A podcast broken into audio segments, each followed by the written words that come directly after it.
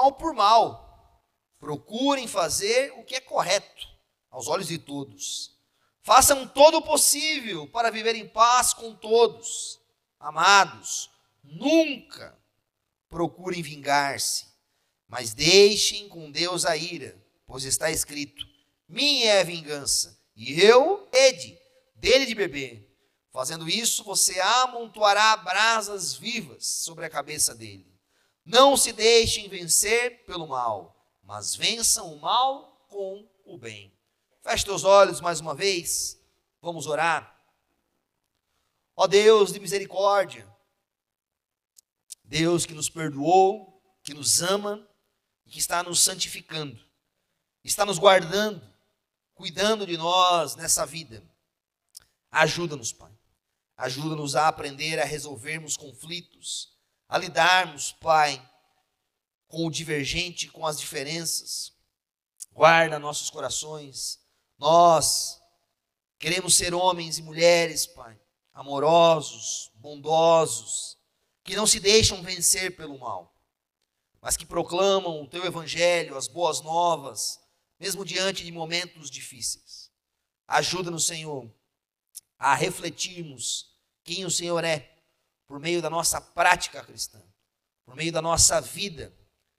Faz em nós, Pai, o teu querer e o teu realizar. Esse é o nosso pedido e a nossa oração no nome santo de Jesus. Amém e amém. Vou só pegar um pouquinho da introdução, do contexto. A quem Paulo está escrevendo? Aos romanos. Aos cristãos que estão em Roma. Muitos romanos e também muitos judeus que moravam em Roma. Roma era uma cidade cosmopolita. Muitas pessoas migravam para lá. Lembra? A gente falou isso na primeira semana. Imagina São Paulo, Nova York, Toronto, cidades onde que tudo converge, todos vão para lá, todos vão trabalhar, todos vão viver lá. Isso era Roma. E houve uma migração em massa de judeus e pessoas convertidas ao cristianismo para lá. E essa vida, agora, dentro daquela cidade, tinha algumas, alguns problemas. Por exemplo, os próprios judeus, compatriotas dos judeus convertidos ao cristianismo, perseguiam os cristãos confrontavam, corriam atrás. O próprio apóstolo Paulo foi um judeu que correu atrás daqueles que eram chamados o povo do caminho.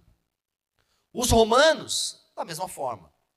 Alguns anos antes dessa carta ser escrita, o imperador de Roma havia expulsado os judeus, bem como aqueles que estavam próximos ao judaísmo. Os judeus não eram muito bem vistos pelos romanos, e os cristãos menos ainda. Aliás, daqui para frente, e aqui é por volta do ano 62, talvez um pouco antes de Cristo, antes disso, daqui para frente só piora. Só piora mesmo.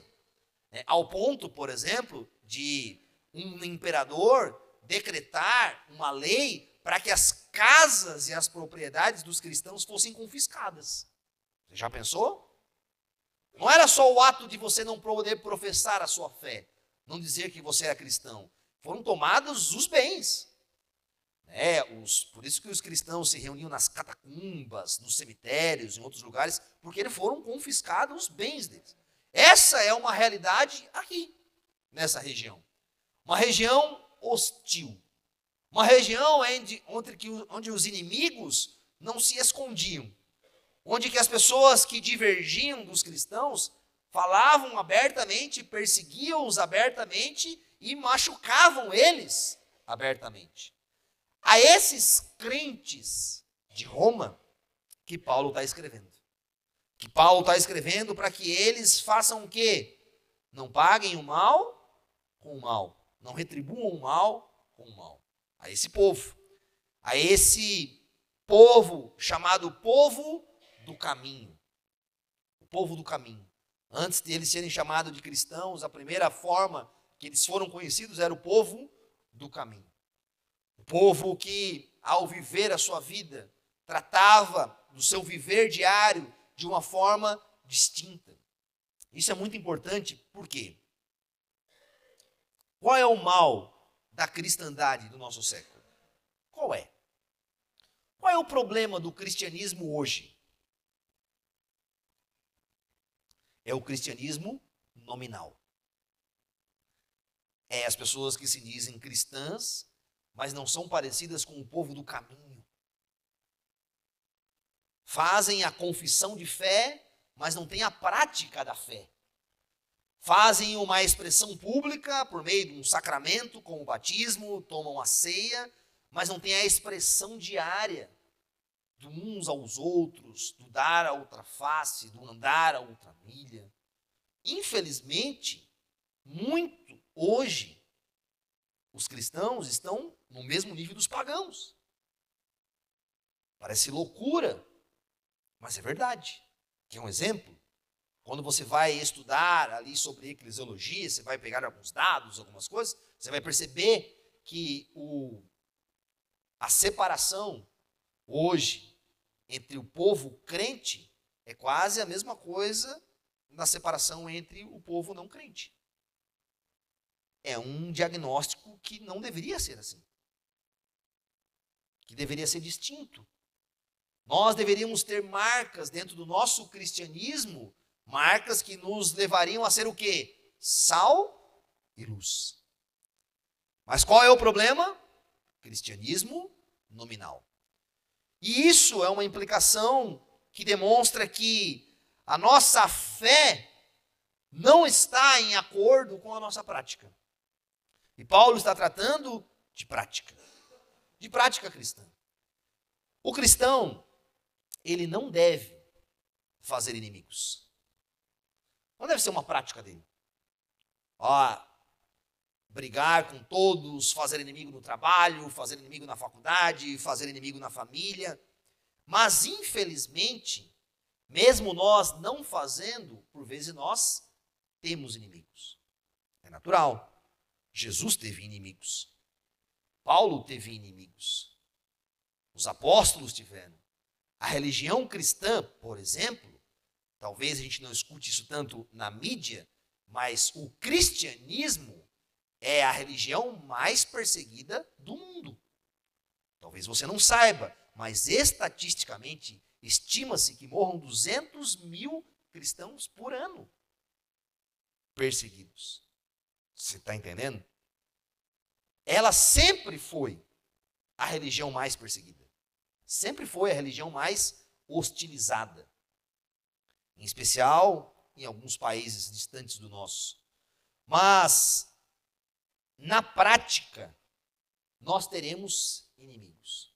Talvez não nesse contexto aqui no Brasil, pela graça de Deus, com essa hostilização tão forte, sendo-nos talvez proibidos de estar aqui num culto hoje.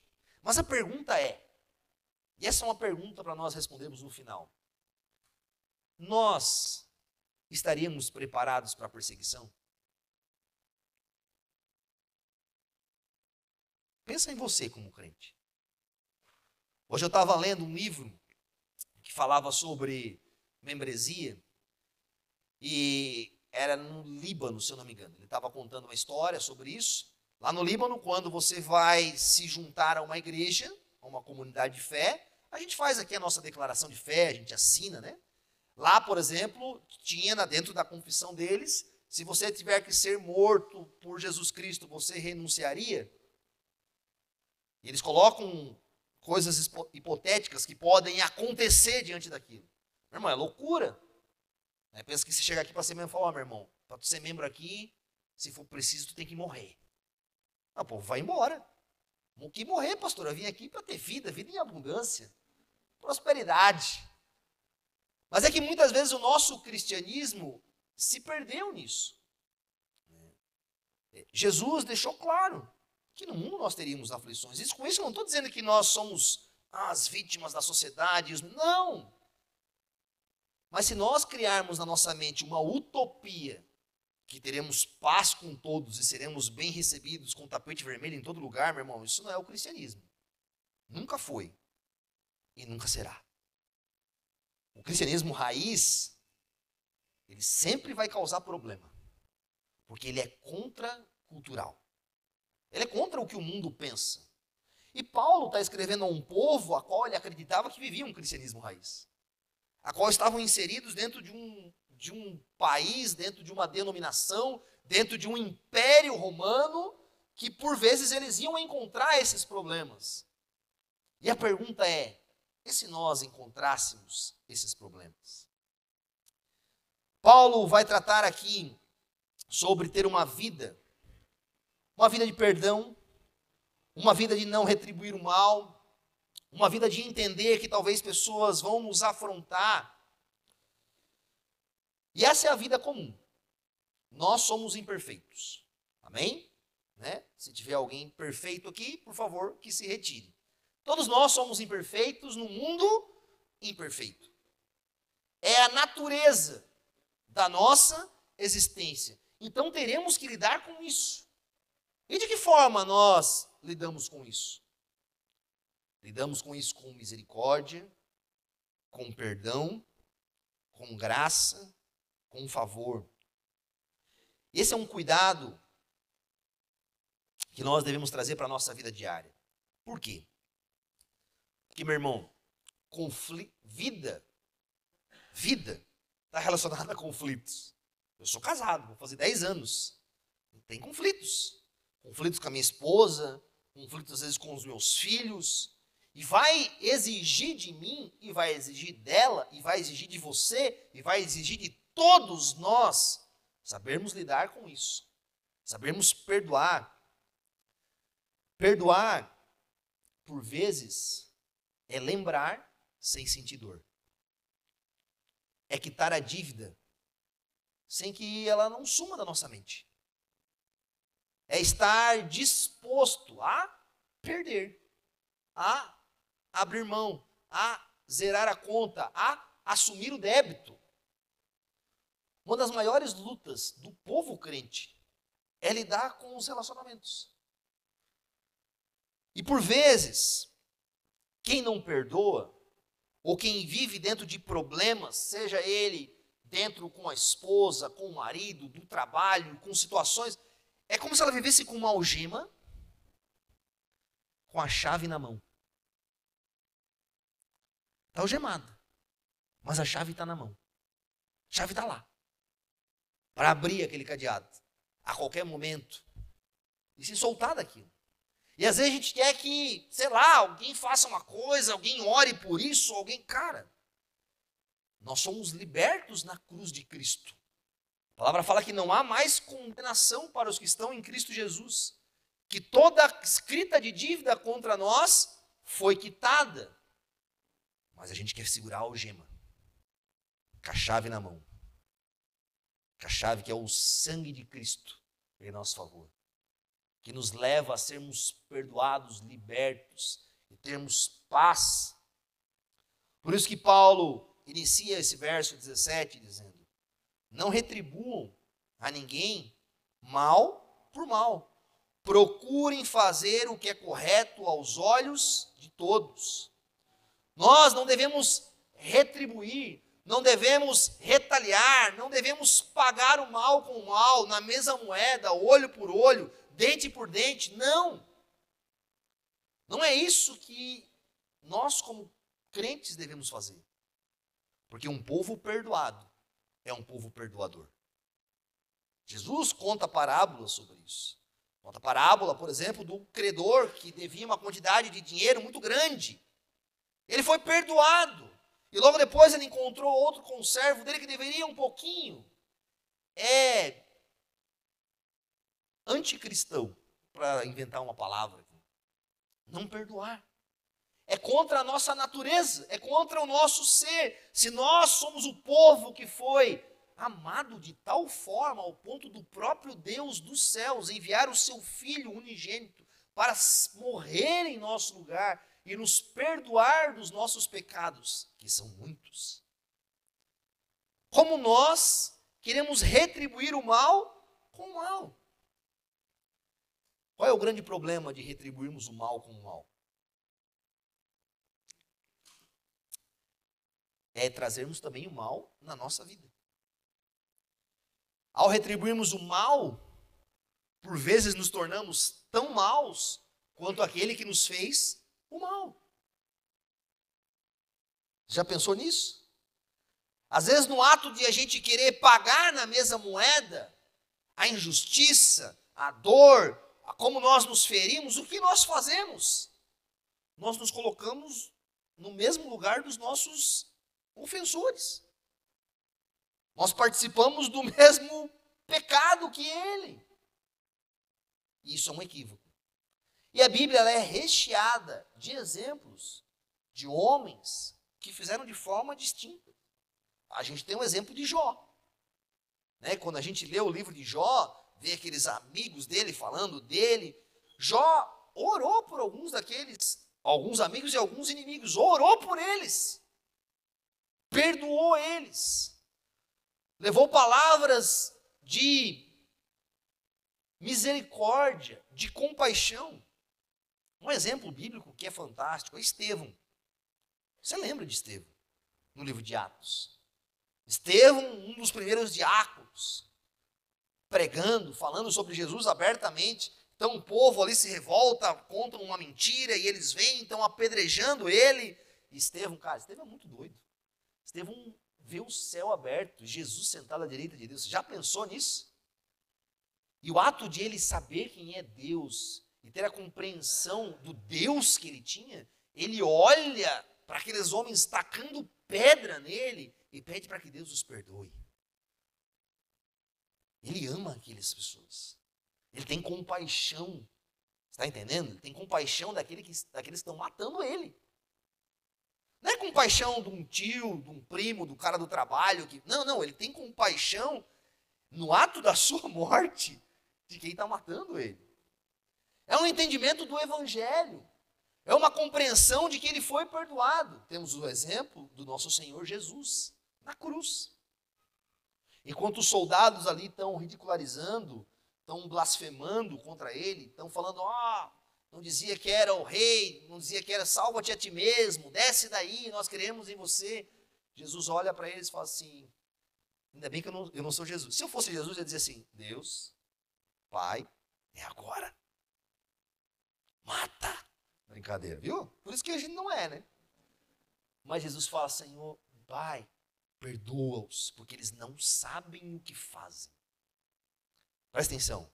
Eles não sabem o que fazem. Porque por vezes o ímpio, o incrédulo, quando está cego, morto nos seus pecados, nos seus delitos, a sua mente ela está totalmente fora de, da realidade cristã. E a gente deve ter um olhar compassivo. Pastor, mas estão me ofendendo. Meu irmão, o cara está morto. A Bíblia fala que as coisas espirituais são discernidas espiritualmente.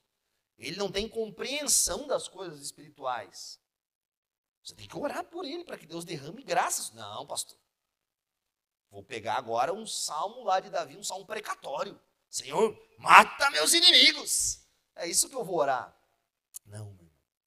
Ali é a hora de orar por misericórdia, por compaixão e não pagar o mal com o mal. Beleza, nós olhamos exemplos desses homens, mas a nossa vida cotidiana é assim. Onde que nós podemos exercer isso na prática? Não retribuir o mal com o mal, mas procurar fazer o que é correto aos olhos de todos. Deixa eu dar um exemplo os motoristas. No trânsito. Né? Levou aquela fechada. Aquele cara buzinou atravessado para você. Tu já. Não pagar o mal com o mal. Né? Aí você tira a mão, bota um louvor, reduz a marcha, fazer o bem a todos. Não é verdade? É que parece distante isso, mas não é. Essa é a nossa vida diária. Ainda bem que eu tenho a minha mulher ao meu lado. Ela fala, tu é crente, pastor, hein? tem um adesivo da igreja atrás. Fala, é verdade. Graças a Deus pela mulher que me deste. Porque às vezes eu quero passar por cima também. Mas não foi para isso que nós somos chamados. Paulo está dizendo que a nossa vida, a nossa realidade, a nossa prática é distinta no seu trabalho. Talvez lá no seu trabalho, você tem um chefe chato. Não é? Você tem uma pessoa que fica ali o dia todo te incomodando e fazendo isso. Deus colocou ele lá. Toda autoridade é delegada por Deus. Amém? Vamos falar isso semana que vem. Deus permite que algumas dessas coisas aconteçam.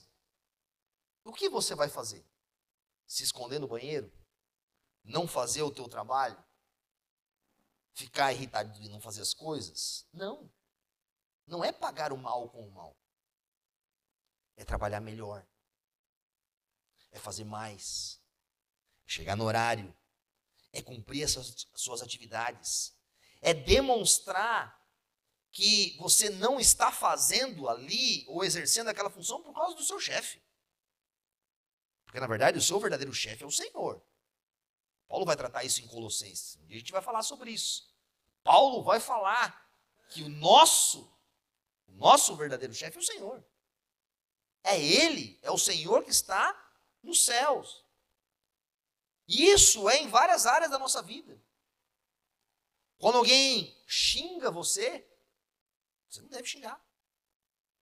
Quando alguém mente contra você, você não deve mentir. Quando você é traída, você não deve trair da mesma forma. É distinto. É ao contrário. É uma mudança de atitude. No casamento é a mesma coisa. No casamento, tem dias que minha esposa quer me matar. Eu sei disso. Nesses dias eu me escondo. Mas esses são é os dias de eu tratar ela ainda melhor. Apesar que ela faz mais isso do que eu. Amém? Mas é o fato de saber responder de forma distinta. Não tratar o mal com o mal. Se você pode trabalhar melhor quando você estiver sendo afrontado, experimente fazer isso. Quando você pode tratar sua esposa, seu cônjuge, seu namorado, as pessoas da faculdade sua melhor. E a pergunta é: você pode? Você pode? Não, mas é que é injustiça, mas é que estão fazendo algo contra mim. a pergunta é: você pode? Você pode? Se você pode, você faz. Ao, ao invés de retribuir o mal, de pagar na mesma moeda, ore a Deus. Fala, Senhor, me permita ser mais compassivo. Ninguém quer fazer essa oração, né? Senhor, me ajuda a ter uma oportunidade de fazer ainda melhor a essa pessoa, de fazer o bem a essa pessoa.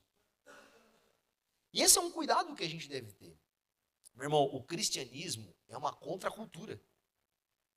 É diferente do pragmatismo mundano, das ideias de relacionamentos que o mundo nos dá. É uma ideia distinta. E presta atenção, o apóstolo Paulo, aqui, ele não está indo, por exemplo, contra as funções de um juiz civil, de um guarda, de um policial, que exer... não está indo contra isso. Amém? Até porque no capítulo 3 nós vamos falar sobre isso.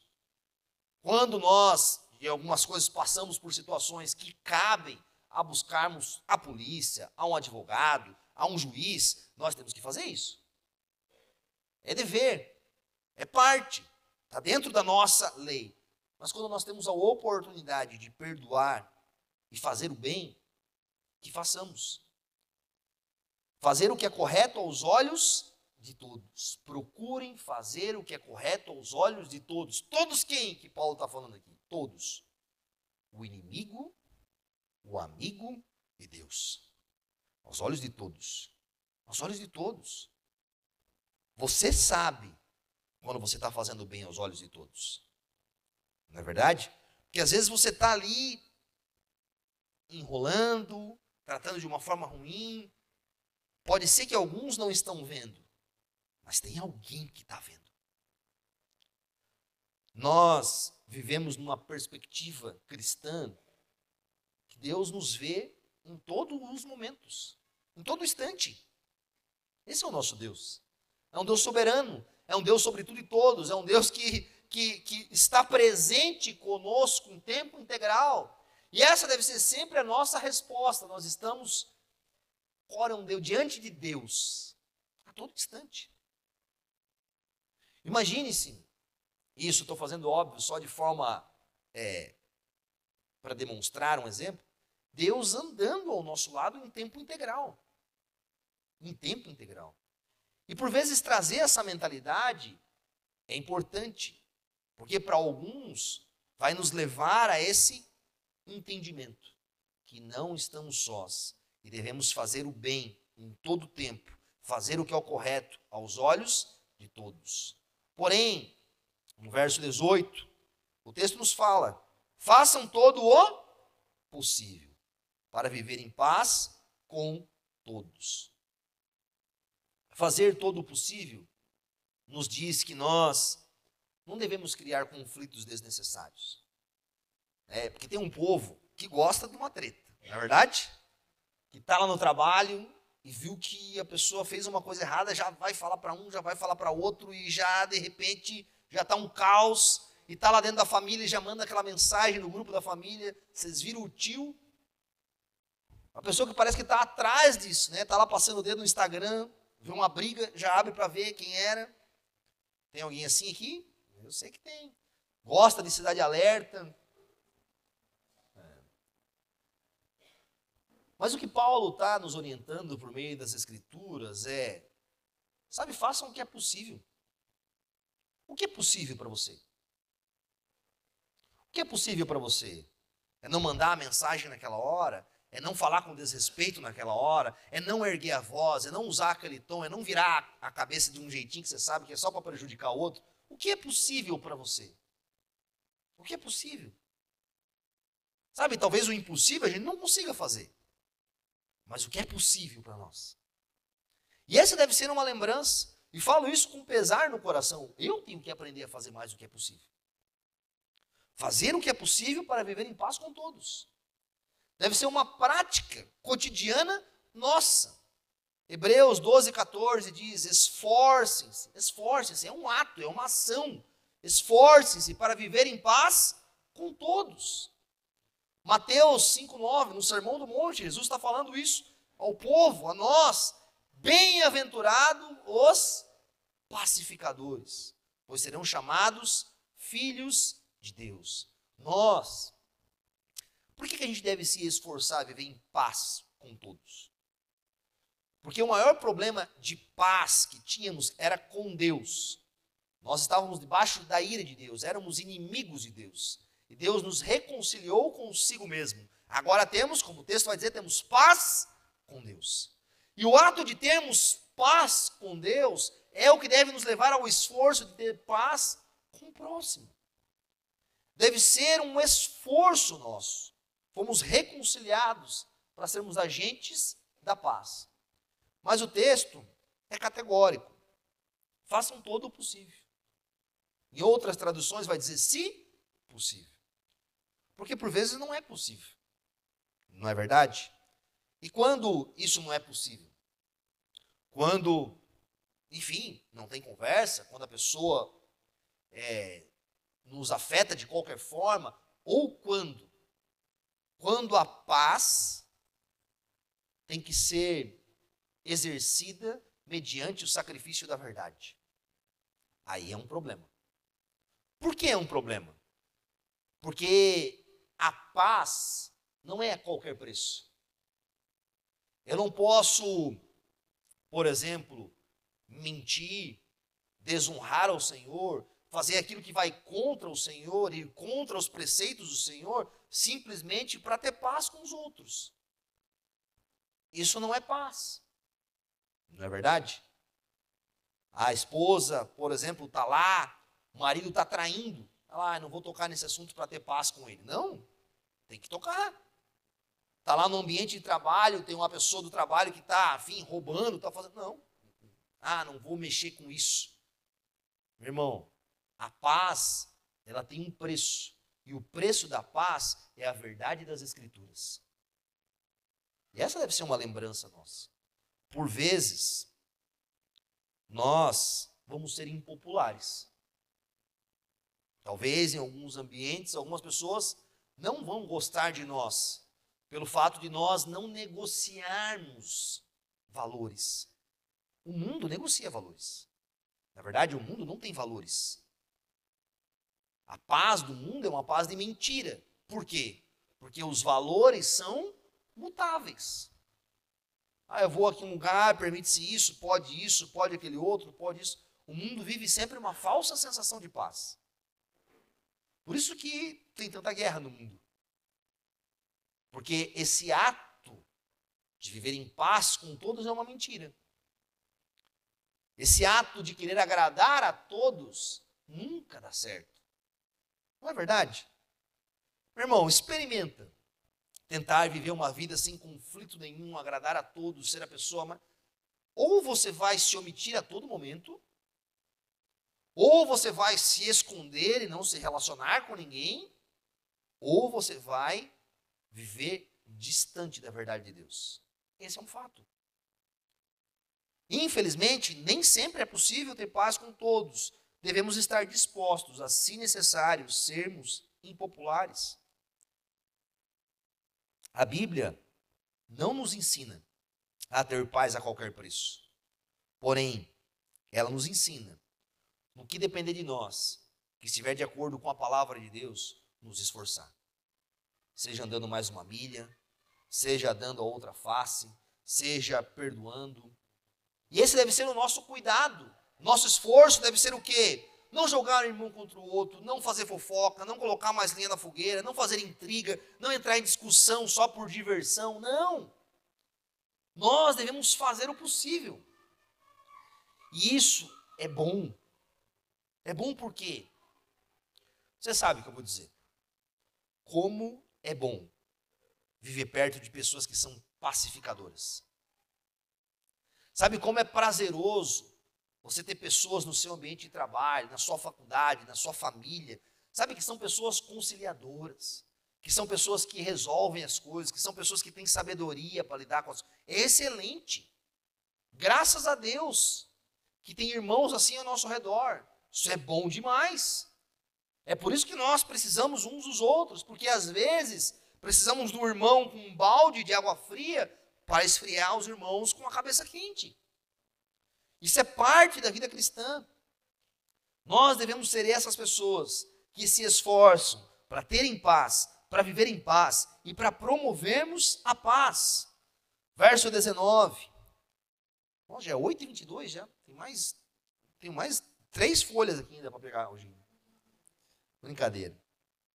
Amados, nunca procurem vingar-se, mas deixem com Deus. Mas deixem com Deus a ira. Pois está escrito: Minha é a vingança, e eu retribuirei, diz o Senhor. Paulo chama esse povo de amados. Sabe, olha as palavras sábias desse ancião na fé. Nunca. Não é talvez, não é quem sabe, não é de vez em quando, é nunca. Nunca procurem vingar-se. Por quê? Porque a vingança, que é um, um juízo, é uma atribuição de Deus.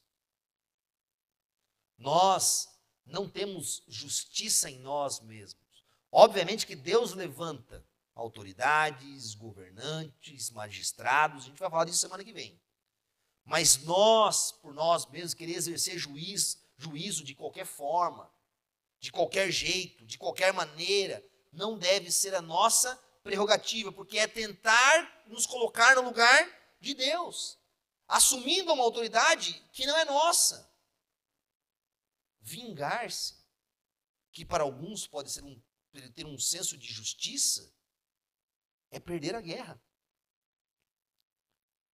é se colocar no lado errado, é nos entregar de forma equivocada. A vingança significa que a gente foi, ser, foi vencido pelo inimigo. O inimigo talvez conseguiu, queria nos desestabilizar, queria nos tirar de um lugar de paz, queria macular a nossa vida. Olha o que o texto fala: deixem com Deus a ira. Meu irmão, você é um filho de Deus. Você é alguém que foi chamado pelo Senhor, recebeu do Espírito do Senhor. Você é filho da promessa de Deus. Deixem com Deus. Confie no Senhor. Por vezes nós precisamos colocar o nosso joelho no chão e dizer: Senhor, eu não consigo. eu não estou conseguindo lidar com essa situação, eu não estou conseguindo ter sabedoria, eu não estou conseguindo fazer as coisas. Dizer, Senhor, a ti pertence, não a mim. Esse texto é Deus falando. Confie nele. Confie em Deus. Nós não somos filhos abandonados. Amém? Você não é o único filho abandonado que Deus não está vendo e está dizendo assim: ó, oh, você entrou num lugar que Deus não vê. Não. Deus está cuidando de você. Deus vê você. Deus sabe o que você está passando. Deposite no Senhor a sua indignação, as suas lutas, a perseguição que você está sofrendo. Isso cabe a nós, não só no ato que está acontecendo, mas no ato que aconteceu. Talvez você passou por um relacionamento, talvez você teve um problema antigo com um, um, um chefe, antiga igreja, meu irmão. Perdoa. Vira a página. Sabe, para de ficar ali o tempo todo olhando a pessoa, olhando a rede social da pessoa, pensando o que você pode fazer para prejudicar, para dar problema. Sabe, alimentando uma ira constante. Isso traz doença emocional, física. Isso leva as pessoas a viver uma loucura. Você foi perdoado por Deus. Sabe, não precisa de algo místico, que alguém faça alguma coisa, não. O que falta-nos, muitas vezes, é compreensão do que a palavra me diz. A palavra já fala isso. Aqueles que foram amados pelo Senhor jamais serão rejeitados. Aqueles que foram encontrados, lavados pelo sangue de Cristo, são justificados. Foram perdoados, foi jogado no mar do esquecimento. A justiça divina está sobre nós, mas eu quero fazer a minha justiça. Você entendeu? Que loucura. Quanto isso é ruim. Talvez você não vai conseguir resolver algumas coisas da forma com que você gostaria. Presta atenção. Talvez aquela pessoa que te machucou nunca vai vir falar com você as palavras que você gostaria que ela falasse. E aí, filhão? E aí? E se ela nunca vier? Você nunca vai pegar a chave que está na tua mão e, e abrir as algemas e viver? Você percebe como muitas vezes é uma falta de compreensão bíblica? E a gente tem ali, diante de nós, a palavra do Senhor, o Espírito nos consolando, na tentativa de vingança, nós podemos nos tornar pior do que o alvo da nossa vingança. E geralmente as coisas são assim. Porque as pessoas que querem se vingar, na maioria das vezes, elas extrapolam.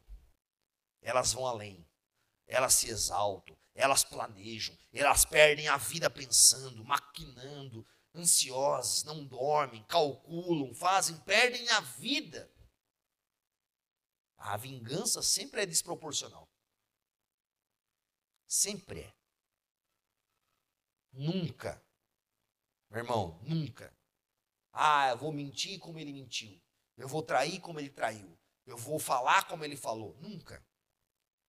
Nosso senso de justiça é falido. A vingança cabe ao Senhor. Deixem com Deus, pois está escrito: Minha é a vingança, e eu retribuirei, diz o Senhor. Paulo está citando aqui Deuteronômio 32, 35. Está trazendo um texto lá de trás, no Antigo Testamento. Trazendo para eles, falando: olha, Deus falou isso aqui. E essa palavra de Deus é promessa. Se aqueles que afrontam vocês, e aqui está falando, obviamente, num contexto em que o povo de Israel estava sendo perseguido por outros povos, mas essa é a realidade. Irmão, não importa o que façam contra nós, a Bíblia fala que nós somos mais do que vencedores. Falta-nos compreensão bíblica e confiança no Senhor. Deixa a vingança para o Senhor. Repito, ah, pode ir na delegacia, pode fazer um boletim. Amém, vai e faça. A pessoa te roubou, faça algo. Mas não tente exercer a justiça com a sua própria mão. Porque a vingança tem dois problemas. Primeiro, ela é incapaz de compreender e entender todas as intenções do outro. E com isso eu não estou dizendo que o outro tinha uma intenção boa, ok? Mas só Deus conhece o coração e sonda as intenções. Esse é um ponto. E segundo, nós nunca sabemos e nunca podemos antecipar o que Deus vai fazer lá na frente. Se nós queremos exercer a justiça com as nossas próprias mãos, fazer a vingança, pagar o mal com o mal na mesma moeda, nós não damos a oportunidade de ver o agir de Deus. Nós não damos a oportunidade de ver talvez Deus transformando o coração daquela pessoa, ou talvez Deus exercendo o seu juízo. Isso me lembra de José. Lembra de José? José da Record? Lembra? José do Egito? José tinha toda a oportunidade. Seus irmãos lançaram ele lá no buraco, venderam ele como escravo, mentiram para o pai dele, fizeram tudo de forma errada. Tudo. José tinha toda a oportunidade, agora ele era o número um do faraó, ele estava ali do lado do faraó, governante. Poderia mandar prender, poderia fazer de tudo contra eles. José tinha a oportunidade de exercer o juízo com as suas próprias mãos. O que ele fez? Ele perdoou. O nome de José, do primeiro filho, é Manassés. Manassés significa Deus me fez esquecer. Esse foi o nome que ele deu para o filho dele. Deus me fez esquecer. E quando você lê Gênesis, que é uma das histórias mais bonitas da Bíblia, a história de José, você vê que depois que, que, os, que ele se apresentou aos seus irmãos, aí os seus irmãos vieram morar com ele lá no Egito, Aí eles foram buscar Jacó, aí vieram todos os familiares. Aí Jacó morreu. Aí Jacó abençoou os filhos. Aí teve todo aquele processo. Depois que Jacó morreu, os irmãos de José pensaram assim: ó, agora nosso pai morreu, e agora José, agora ele vai exercer juízo sobre nós. Então eles foram conversar com José. Vendo os irmãos de José que seu pai havia morrido, disseram: E se José tiver rancor contra nós, e resolver retribuir todo o mal que lhe causamos. Gênesis capítulo 50, verso 16. Então mandaram um recado a José, dizendo: Antes de morrer, teu pai nos ordenou que te disséssemos o seguinte: eles estavam aqui inventando uma história. O pai não tinha falado nada. Mas olha o senso de equivocado de justiça, achando, ó, José vai exercer agora um juízo sobre nós. Peço-lhe que perdoe os erros e os pecados dos seus irmãos, que o tratem com com tan, que o trataram com tanta maldade. Agora, pois, perdoa os pecados dos servos de Deus, do teu pai. Quando recebeu o recado, José chorou. Depois vieram seus irmãos, prostaram-se diante dele e disseram: Aqui estamos, somos teus servos. E agora a palavra de alguém que entendeu. De alguém que entendeu. Verso 19. José, porém, lhes disse: Não tenham medo estaria eu no lugar de Deus? As palavras dele. Estaria eu no lugar de Deus? Vocês planejaram mal contra mim, mas Deus o tornou em bem, para que hoje fosse preservada a vida de muitos. Quando nós queremos exercer justiça, juízo, vingança com as nossas próprias mãos, nós perdemos a oportunidade de ver o que Deus pode fazer lá na frente. E Deus estava transformando aqui uma família, estava restaurando um povo. Eu lembro de outro texto de Moisés, quando Miriam e Arã estão lá indo contra Moisés, e aí Deus desce, chama a entrada da tenda e fala: Quem ousou falar contra o meu servo Moisés? E aí Miriam fica leprosa, e aí Moisés podia bater no peito e rir: Ah, sai mesmo, agora se ferrou. Não, ele fala, volta para Deus e fala: Senhor, tem misericórdia da minha irmã, que ficou leprosa como um feto abortado. E aí Deus depois vai lá e cura Miriam, depois de sete dias. Sabe, a nós cabe o quê? A você cabe o quê? A mim cabe o quê? A nós cabe compaixão. Cabe ações de misericórdia.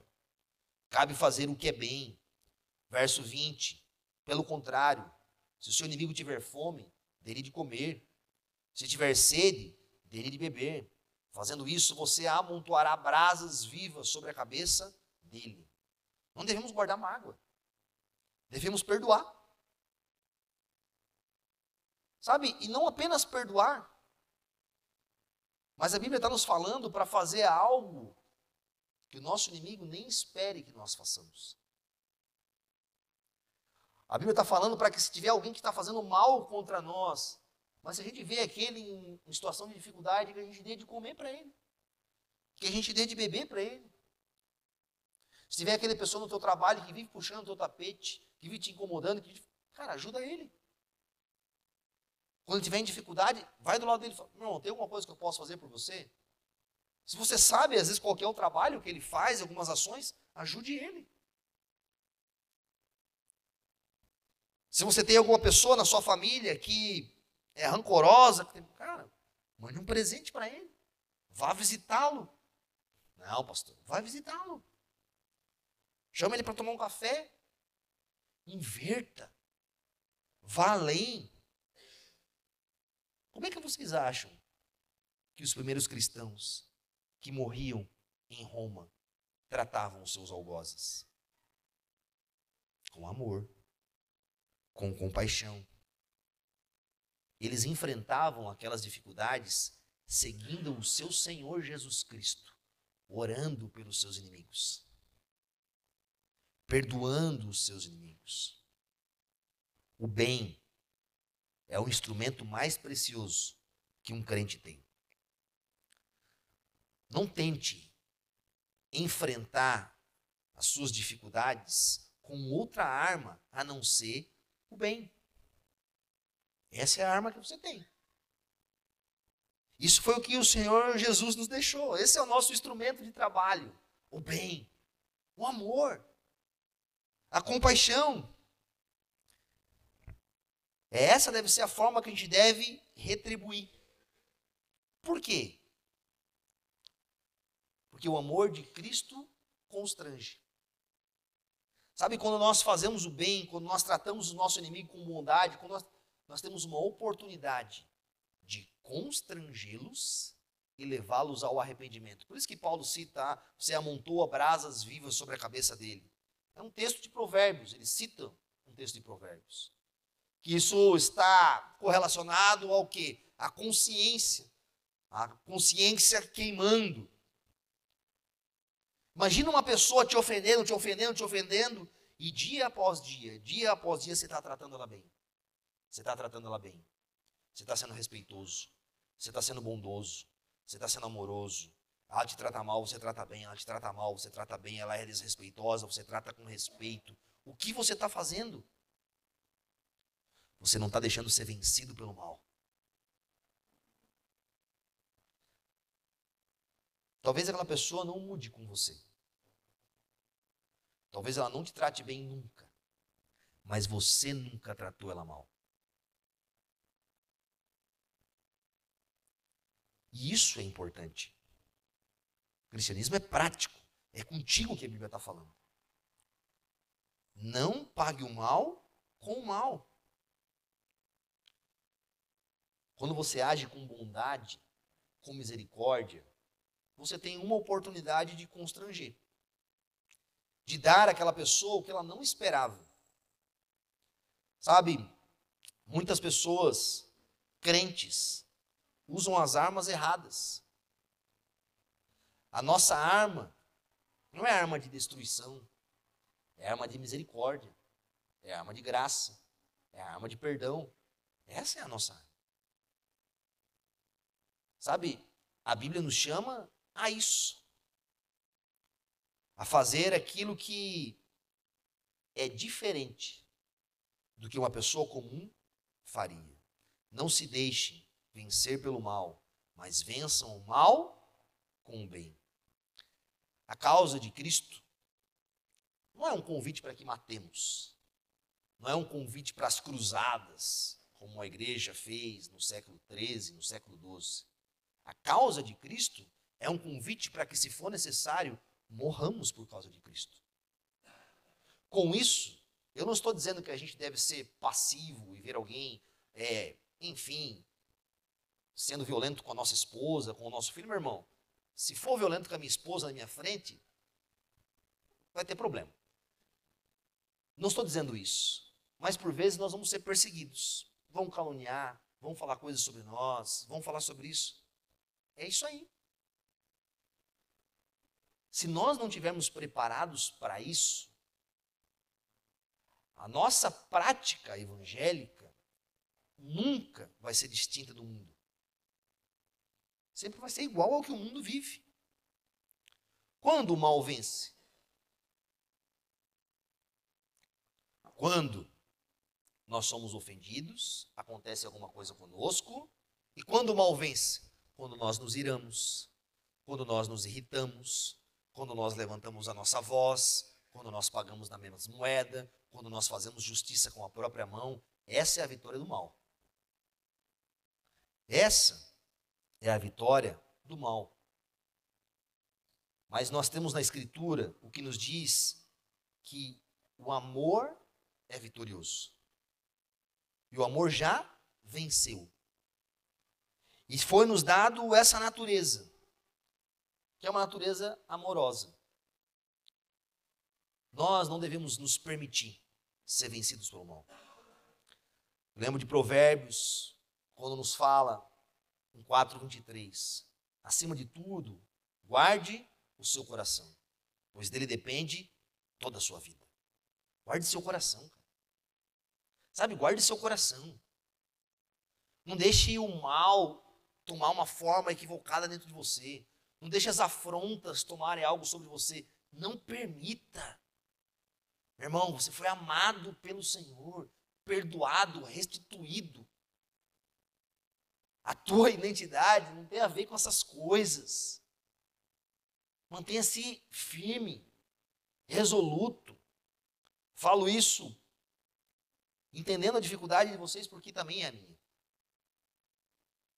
Enquanto eu preparava esse texto, um pouco essa semana, um pouco hoje, cara, eu preciso viver isso. De verdade. Eu preciso praticar essas coisas na minha vida. Eu não posso me cansar de fazer o bem. Nós erramos quando nós nos cansamos de fazer o bem. Quando a gente acha que deu, quando a gente acha que chegou, que agora não dá mais. Não se cansem de fazer o bem. Não se cansem. Não se cansem. Deixa eu repetir, não se canse de fazer o bem. Porque o bem venceu. Não se cansem. O mal perdeu. Jesus já triunfou na cruz. O bem atravessou a história. O mal se curvou diante da cruz de Cristo. Foi pisado. O bem é triunfante sobre tudo e todos. Não se canse de fazer o bem. Porque o autor do bem vai retornar. Ele vai voltar. Ele vai vir triunfante, governante. Sabe, a paz irá ser exercida sobre tudo e todos. Deus há de governar com cetro de justiça sobre toda a humanidade. Há um triunfo do governante do universo. Não se canse de fazer o bem. Não se canse de fazer o bem. Não se perca nisso. Sabe, guarde seu coração. Cuide com as suas palavras, cuide com os seus pensamentos, purifique-se. Peça ao Senhor, Senhor, me ajuda. A nossa natureza é uma natureza distinta, contracultural, uma natureza divina. É uma natureza que não está mais agora nos interesses humanos, ou não deveria estar. A nossa natureza deve refletir os interesses divinos. E os interesses divinos são graça e misericórdia. Amém? Esses são os interesses divinos. E isso cabe a nós, cabe a mim e cabe a você. Feche teus olhos no seu lugar. Eu quero orar por você nesse momento. Sabe, talvez você ao ouvir isso, ao ler de forma simples o texto, tem se percebido, muitas vezes se irritando, pagando o mal com o mal, retribuindo. Talvez você não tenha se percebido, sabe, se esforçando para ter paz. Talvez você não tenha tido atos de bondade, tem desviado disso. Talvez você, como eu, tenha errado nisso.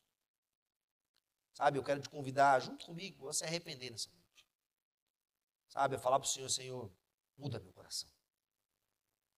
Talvez, enquanto você ouvir a pregação, você lembra de algumas situações acontecendo na sua vida, no seu trabalho, no seu cotidiano, no seu ambiente familiar, onde você não tem conseguido lidar com isso. Meu irmão, em Cristo nós podemos lidar com isso. Não está na nossa força. Sabe, volte os teus olhos para Jesus. Volte os teus olhos para o perdão de Cristo, para a obra de Cristo em seu favor. A nossa força nisso não está em nós, está no ato de que Cristo fez por nós. Nós, somos, nós devemos ser constrangidos por Jesus. Sabe, olhe para a cruz de Cristo. Olhe para Ele se oferecendo como um sacrifício por você. Olhe para Ele sofrendo, olhe para Ele se entregando, Ele carregando a sua própria cruz. Ele orando contra os seus malfeitores. Olhe para Ele. Essa é a nossa força. Esse é o nosso poder. É Cristo. Ele pode nos permitir sermos diferentes, distintos no trato com os nossos inimigos. Ó Deus de misericórdia e de paz, de paz abundante, de paz que a tua palavra nos diz que excede todo o entendimento. Ajuda-nos a termos essa paz. Ajuda-nos a não sermos levados pelas circunstâncias, a não permitirmos que os nossos corações enganosos nos manipulem. Ajuda-nos, Pai. Ajuda-nos. Ó Deus, se há irmãos, irmãs, hoje aqui presente, que têm encontrado dificuldades, Pai, que por vezes lidam com circunstâncias adversas, guarda-os. Sabe, dá oportunidade a eles, Pai, sabe, de fazerem o bem, de amarem, de se constrangerem, Pai. De não pensarem em si mesmo, mas pensarem no que o Senhor fez por eles. E mediante isso, Senhor, fazer o bem às pessoas. Deus nos faz homens e mulheres cristãos que fazem o bem, mesmo aqueles que não merecem, porque nós não merecíamos e mesmo assim o Senhor fez o bem a nós. Constrange-nos com teu amor sobre nós. Ajuda-nos, Pai, a perdoarmos aqueles que nos ofendem. Ajuda-nos, Pai, a apagarmos marcas, manchas, sabe, aquele, a parar de ficar pensando todo o tempo em justiça, em juízo, buscando a todo tempo o desejo vingativo, punitivo, arranca isso de nós, que essas coisas, Pai, possam ser substituídas por orações, por ações de graças, por desejo, Pai, de bênção sobre aqueles que nos perseguem, Pai. Muda, Senhor, nossa prática. Nos faz homens e mulheres preparados para tudo. Que sejamos a expressão do seu caráter aqui na terra, Senhor. Um caráter perdoador, bondoso. Ó Deus, leva-nos a confiar na tua justiça, a descansarmos nos teus decretos, a confiarmos que isso está nas tuas mãos. Arranca, Pai, das nossas mãos esse senso equivocado de juízo, de justiça, que não cabe a nós. Nos traz descanso e paz. Esse é o nosso pedido e a nossa oração no nome santo de Jesus. Amém e amém. Dá uma salva de palmas para Jesus no seu lugar.